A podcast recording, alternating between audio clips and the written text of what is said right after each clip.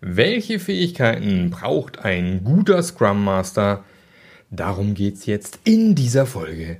Bis gleich.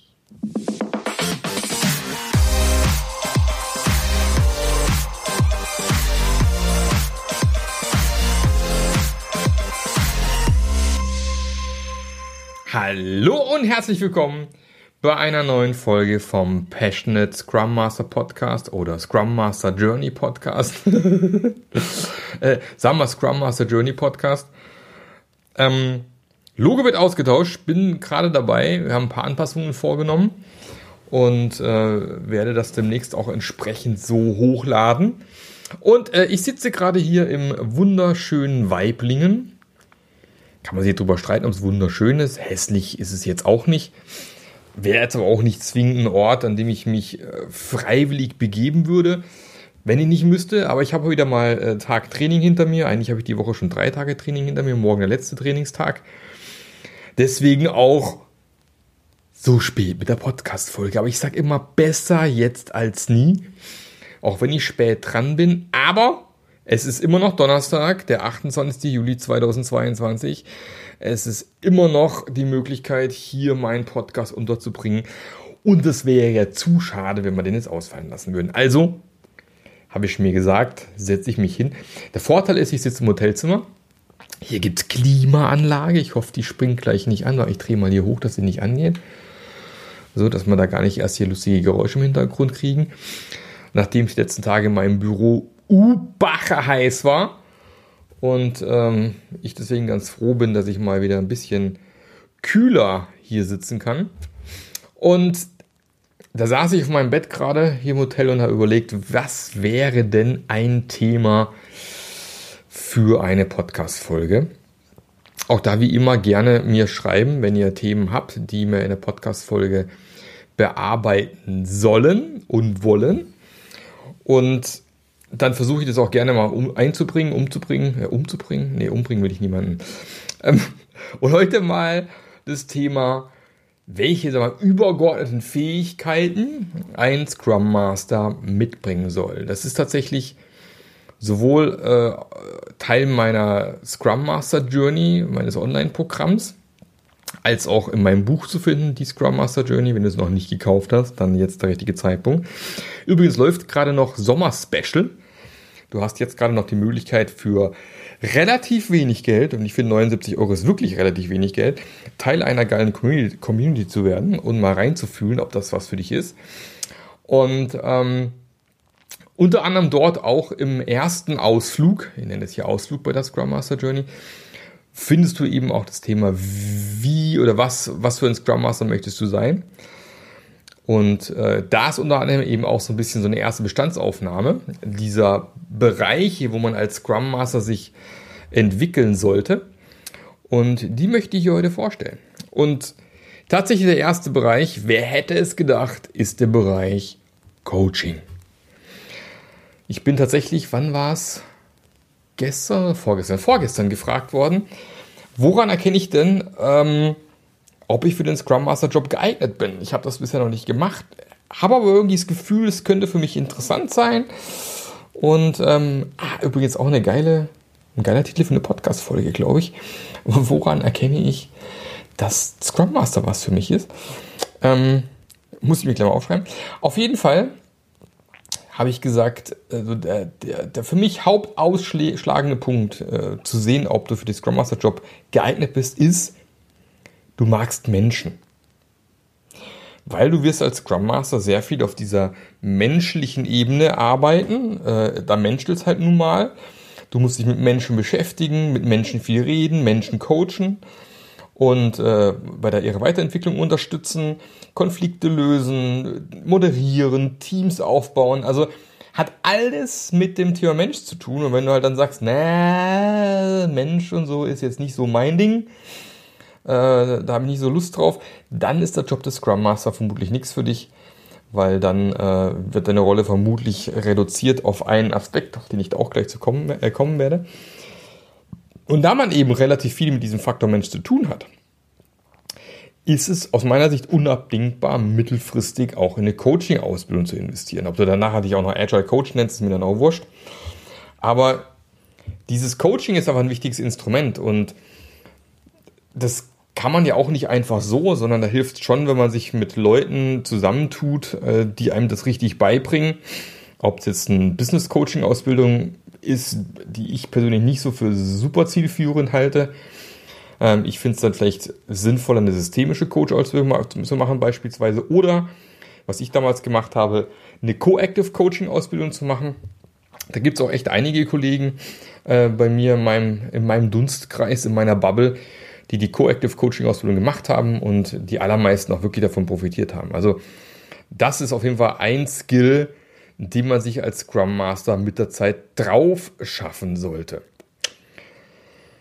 Die nächste Fähigkeit, die aus meiner Sicht immens wichtig ist und auf die das Scrum Master auch gerne reduziert wird, ist Moderation oder Facilitation. Ich habe es nämlich schon mal gehabt. Genau, in der letzten Podcast-Folge ging es um Moderationstechniken. Äh, wenn du noch nicht gehört hast, da gibt es noch ein bisschen mehr Input, welche Techniken ich besonders gerne mag. Aber es ist halt nun mal so, dass ich als Scrum Master auch relativ häufig in irgendeiner Form moderieren oder facilitieren werde. Das heißt, man sollte sich eben auch mit diesem Skill beschäftigen und den ausbauen. Aber wiederum aufpassen, dass man nachher eben nicht auf diesen Skill reduziert wird, sondern sich auch in die anderen Bereiche im Endeffekt dann äh, in anderen Bereichen weiterentwickelt. Und Moderation ist was, was man lernen kann und auch machen sollte. Das kann man auch nicht einfach so. Und ähm, drum da mal ruhig reingucken. Im letzten Podcast-Folge habe ich auch ein paar äh, Vorschläge gemacht, äh, zum Beispiel den, das wunderbare Buch zu lesen, der Facilitator Guide äh, of Participatory, ähm, wie hieß es schon wieder? Participatory Decision Making, genau, so hieß es. Ähm, tolles Buch zu der Moderation, gibt es auch andere tolle Bücher zu dem Thema. Von dem her, ähm, das ist ein weiterer Bereich, wo man seine Fähigkeiten als Scrum Master ausbilden sollte. Der nächste Zweig ist Lehren. Hört sich erstmal total banal und doof aus, aber äh, doof aus doof an. Aber tatsächlich ist das Lehren von Scrum und agilen Methoden aus meiner Sicht extrem wichtig, gerade, also dass man das eben kann, gerade wenn man dann vielleicht auch mal ein Team wechselt und dort vielleicht auch Scrum noch nicht bekannt ist, man es den Leuten beibringen muss oder den Leuten beibringen soll, was Agilität ist und darunter versteht. Und diese Fähigkeit sollte man eben dann auch entsprechend sich beibringen. Da gibt es ja auch ein wunderschönes Buch vom, äh, von der Jasmin Zano und vom Kai Simons, die da eben ein Buch Scrum, heißt, heißt glaube ich, auch ganz banal Scrum Training, das ruhig mal angucken. Wenn du noch nie ein Scrum-Training gegeben hast, ähm, aber auch wenn du schon Scrum-Training gegeben hast, gibt es super wertvolle, spannende Inhalte. Äh, da ruhig mal reinschauen und dich auch in dem Bereich weiterbilden, weil du wirst irgendwann in deiner Scrum Master Karriere mindestens einmal, wahrscheinlich sogar öfter, ähm, irgendwo mal auf ein Team treffen, dem du das Thema erstmal beibringen musst. Deswegen das Thema Lehren ist schon auch nicht ganz unwichtig. Dann kommen wir zum Thema Weiterentwicklung.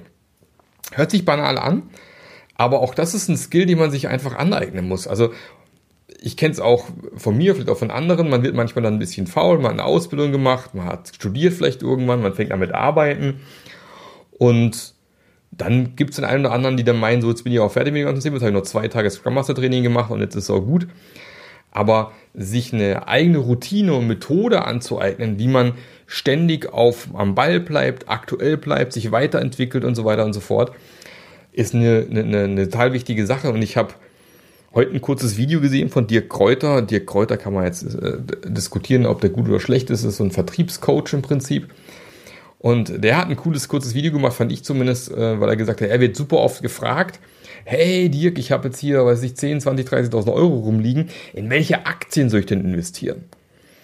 Und er sagt dann eben, nee, nicht Aktien, investiere in dich selbst.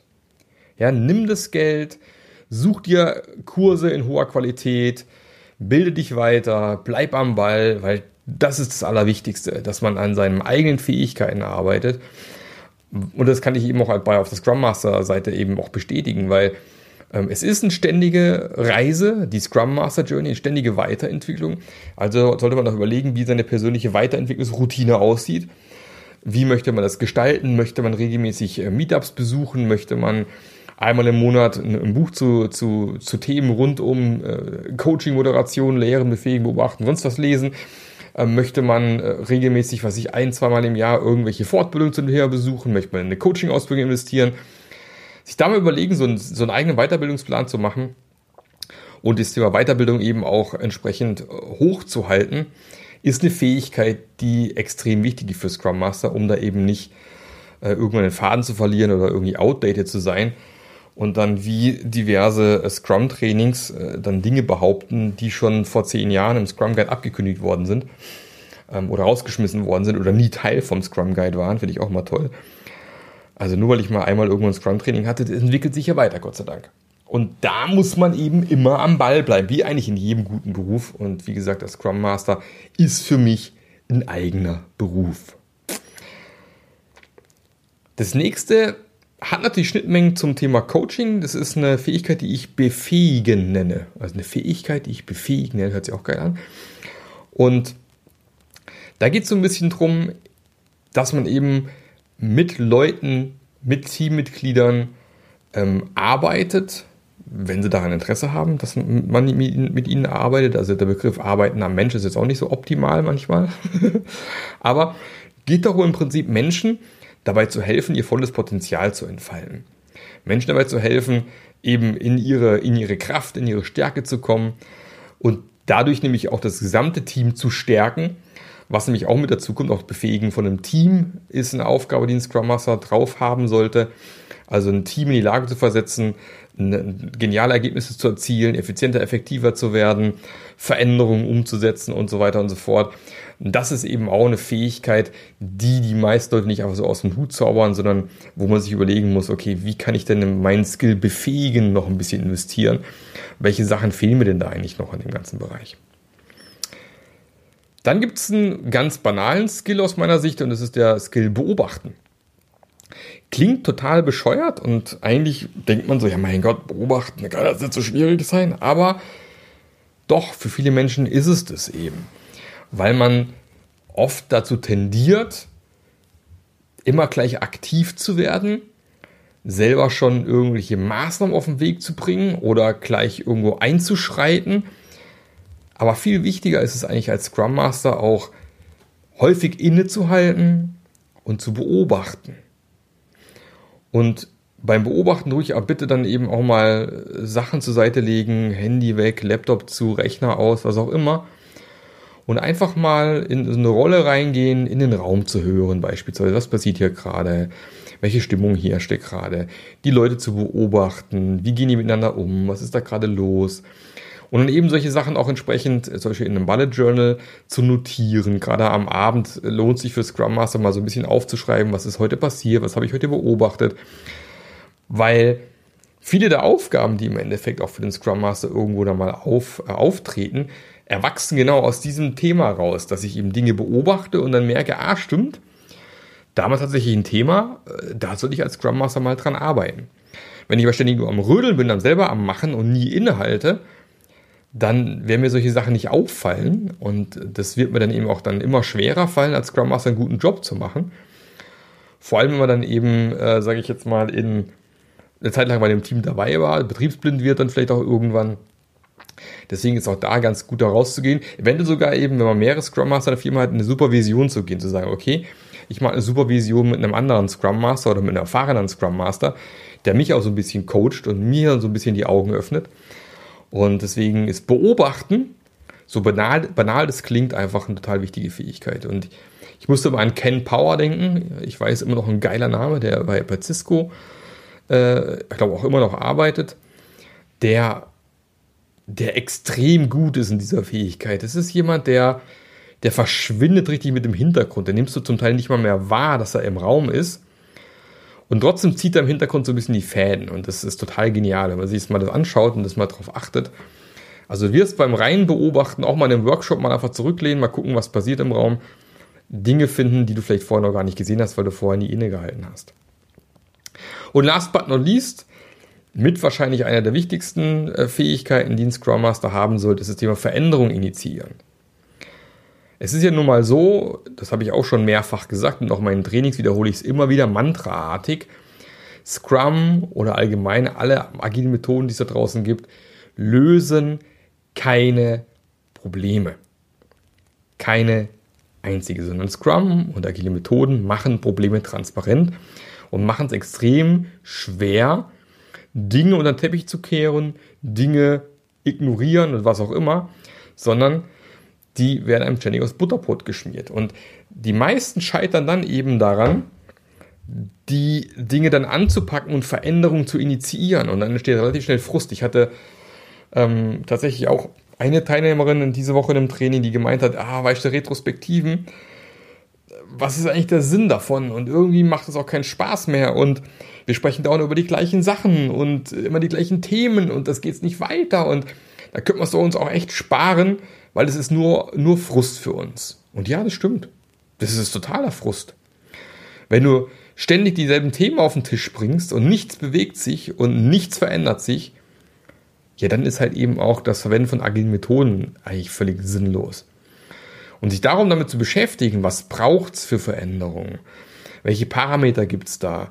Wie kann ich äh, Veränderungen so gestalten, dass Leute da eben mitgehen und äh, sich nicht dagegen stellen? Wie schaffe ich es, dass wenig Widerstand gegen Veränderung kommt? Dass Leute Lust auf die Veränderung haben und so weiter und so fort? Welche Elemente braucht es dafür?